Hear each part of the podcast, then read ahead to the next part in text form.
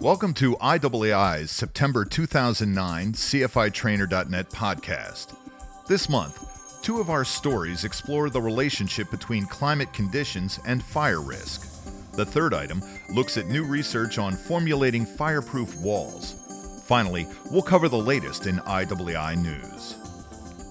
A recent article in Farm and Dairy reported that according to Penn State's College of Agricultural Sciences, this year's unusually wet spring and summer weather has caused farmers to store hay that is wetter than normal, increasing the danger of spontaneous combustion. Because the rain has been so frequent, farmers are forced to harvest hay in the brief time it isn't raining, and therefore the hay is not able to dry completely in the field before being baled and stored. If the hay was left in the field for a prolonged wet spell, it would deteriorate. Therefore, farmers are forced into the position of having to bale hay whose moisture content is greater than 20%, which is the optimal level for safe and proper curing. At 25% moisture content, stored hay will generate more heat than can be safely dissipated. The university's Managing Agricultural Emergencies program further reports an increase in barn fires this season, some of which were the result of spontaneous combustion of stored hay. To learn more about the process of spontaneous combustion of stored hay, we join someone who was with us last month. His name is David Howitt, professor of materials science. David is from UC Davis College of Engineering. David, thanks for being here with us. Oh, you're welcome. What causes spontaneous combustion of hay? Well, it's actually a two-stage reaction. Hay, if you warm it up to about 120, 130 degrees centigrade, will actually start to catch fire. It's a low ignition material. What has to happen first is there has to be a bacterial reaction, and it's believed actually to be the same bacteria that were once thought to be associated with the very beginnings of life. And turns out they like to eat and feed on hay. The bacteria starts to develop, they continue to grow, and funnily enough, they're like the little lemmings. They eat and digest themselves, and they make high temperatures as they do so, and finally the temperature actually kills them. And that temperature, coincidentally enough, is within about 5 or 10 degrees of the temperature necessary to start hay burning on its own. And so it's this two-stage reaction. You have the growth of bacteria at the very beginning in the moist hay. Hay itself is a very good insulator. It keeps the heat in. Bacteria ultimately die. The process continues, and then the haystack actually goes up in smoke. The process actually takes about 6 weeks. What is the progression of events in spontaneous combustion of hay? Well, at the very beginning, if you cut wet hay and bale it, what you get is a very nice wet environment, which is where the bacteria starts to grow.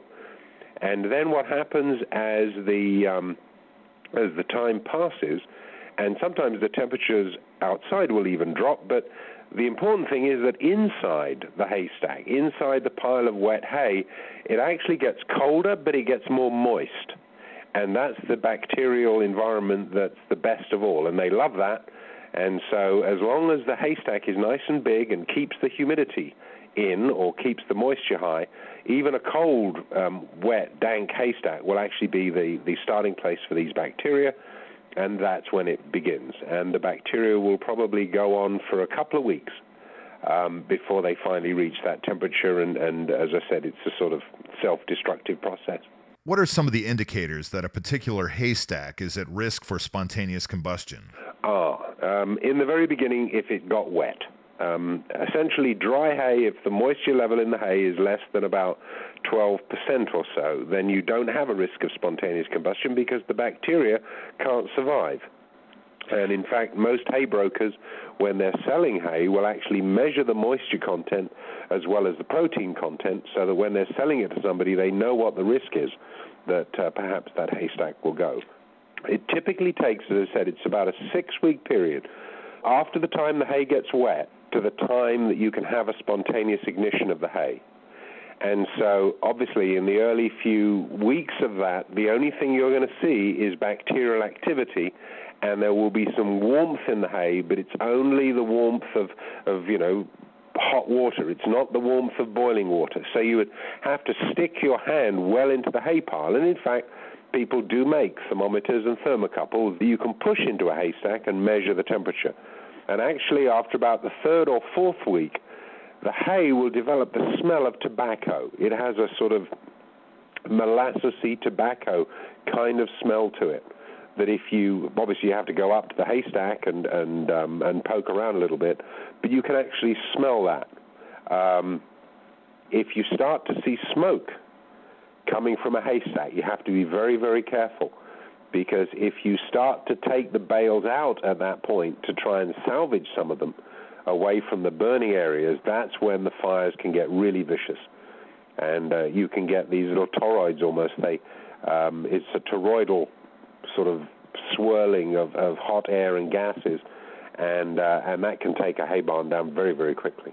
After the fire, what are the indicators that spontaneous combustion of hay may have been the cause of the fire? Well, there's the classic indicator, but it's the hardest to find, and it really is like a needle in a haystack, is what will happen at typically close to the source of where the ignition took place. The haystack will get very, very hot indeed.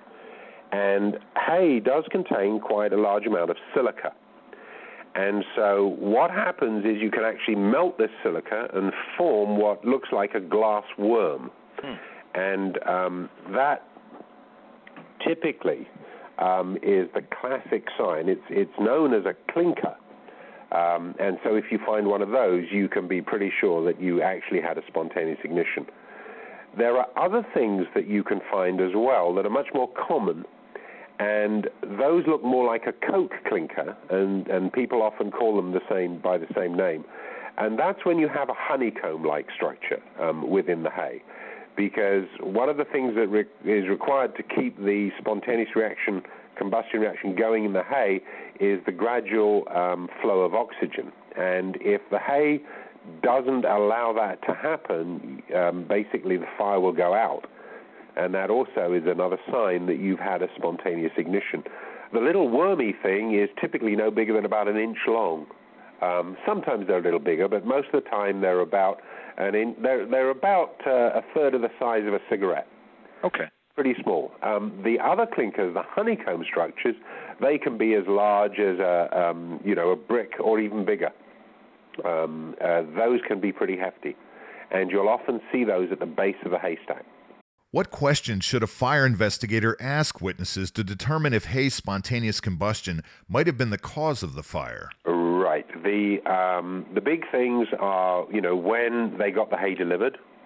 And, of course, you can check back with the weather reports. If you know where the hay came from, you can figure out what its route was, whether or not it came over any high ground, whether it came through areas that had reported rain, whether or not the hay was covered when it was transported.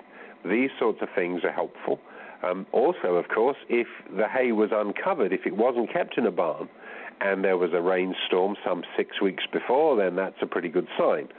So you're looking for what the weather conditions were about 6 weeks before the fire is reported. Those are helpful for the investigator. The other thing is obviously what they observed, whether they observed the smoke coming from the side of the haystack, whether they noticed it from the interior. Oftentimes, if you pour enough water on it quickly enough, you can actually douse the fire, and then, of course, you only lose some of the hay. In situations like that, then what you want to do is you want to try and dismantle or break in to the hay pile and see where the fire came from, whether there's more of it in the interior than in the outside. As I said, whether or not there are regions with that molasses tobacco-y smell, which is very typical of the early stages of heating. But if you were to set fire to a haystack, for example, with a match, you wouldn't get that smell. So those are the sort of things you can look for if the pile is partially burnt. But if it's completely burnt, you really have to go in what they saw and, what times there might have been moisture that got into contact with the hay. The main thing one can use for exclusion is if there was no moisture around. If there wasn't any rainfall, if there was nothing occurring, 6 weeks to 2 months before the fire started, then there's a good possibility that something else was the cause. Thanks, David, for this critical information, and we really appreciate your contribution over the past couple of months. Oh, you're welcome. Now let's turn our attention to another aspect of how climate may affect fire risk. According to the Desert Sun newspaper, research at the University of California, Riverside has found that air pollution from engine exhaust is indirectly contributing to increased wildfires in the desert. Here's how the theory works. Air pollution increases the nitrates in the air. Then it rains. The rain delivers those nitrates into the soil, and plants soak up the nitrates through their roots. Weeds soak up this nitrogen in greater quantities than native plants do. Nitrogen promotes plant growth, which is typically a good thing.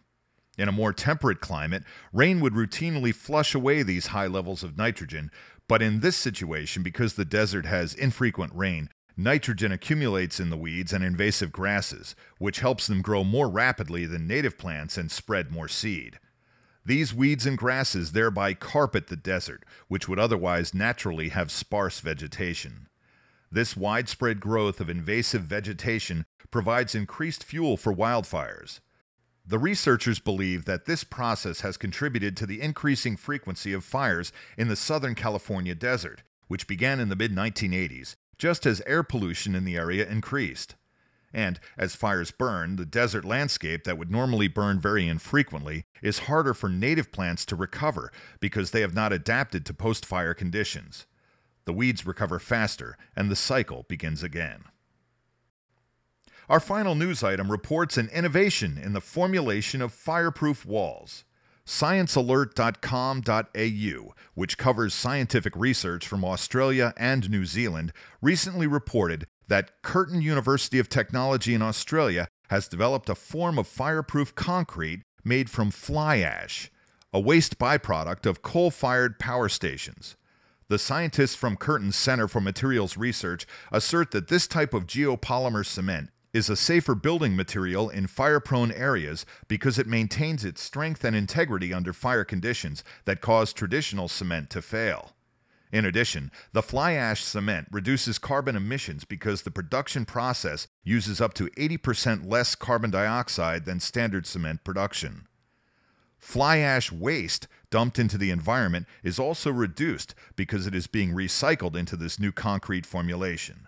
The center is targeting a product release within the next few years. Finally, let's close with some news from the IAAI. The Fire Investigation Technician Professional Designation Program opens this month. Program requirements and applications are available on the IAAI website, firearson.com. Opportunities for services as peer reviewers are available if you're a U.S. member of the IAAI. Look for an email from IAAI or call the office at 1-800-468-IAAI for more information. IAAI is also establishing a speakers bureau. If you're interested in speaking or are looking for a speaker on subjects related to fire and arson investigation, look for the Speakers Bureau announcement and application on the IAAI website, again at firearson.com, or call 1-800-468-IAAI. That concludes the IAAI CFITrainer.net podcast. We'll see you again next month.